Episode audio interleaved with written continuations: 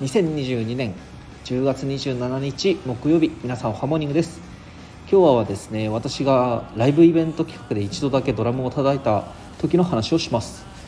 8年9年くらい前の話なんですがバンド通いの中で年末に、えー、忘年会ライブをやろうということになりまして自分の担当楽器以外で1曲演奏しようということになりました。私は以前からドラムを叩いてみたかったのでドラムを叩きたいとお願いしてえ1曲だけ叩かせてもらうようになりました。ドラムの方がですねミッシェルガン・エレファントが好きっていうことでですねミッシェルガン・エレファントの中から簡単な曲を選んでもらいました。私にも叩けるようなですね曲をその曲が「えー、ゲットアップルーシ」でした、えーまあ、聞いてみたらですね簡単そうだったのであじゃあこの曲でいこうということになりましてその曲をやるようになりました。実際自分で叩くことになったらまあ体動かないですよ。右手ハイハット左手がスネア右足バスドラ左足ハイハット。うんドラムの人に教えてもらいながらですね、まあ、個人練習も一人で入ったりしながらドラムの練習の日々を送ったんですけれども一応本番前には一通りは叩けるようになったんですよ。みんなで合わせてですね。で本番当日のライブの日になりました。でめちゃくちゃ緊張してたんですよね。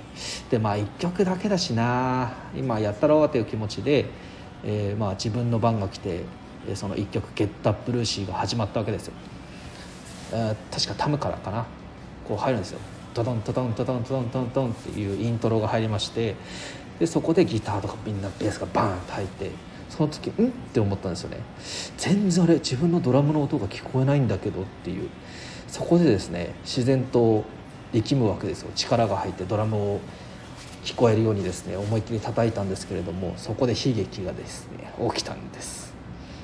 開始1分右腕がつるという。えー、まあですねもうハイハット全然叩けないですよね。右腕がつって。て。まあ、釣りながらもですね、まあ、演奏は止めることはもちろんできないので頑張ったんですけれども後半はズタボロでしたというでも良かったと思うのはですね、まあ、ドラムでライブをするというなかなかできない経験をできたということですね、まあ、そういうチャンスも自分からドラムをやりたいということでやったわけなんですけれどもでも実際はもうドラムでライブっていうのはもうしたくないって思ったんですよねまあでも挑戦しないとできない経験もあるということでですねえ皆さんに伝えたいことは失敗を恐れずに挑戦していってほしいということですね。え今日は以上です。それでは良き一日を。始まったばかり。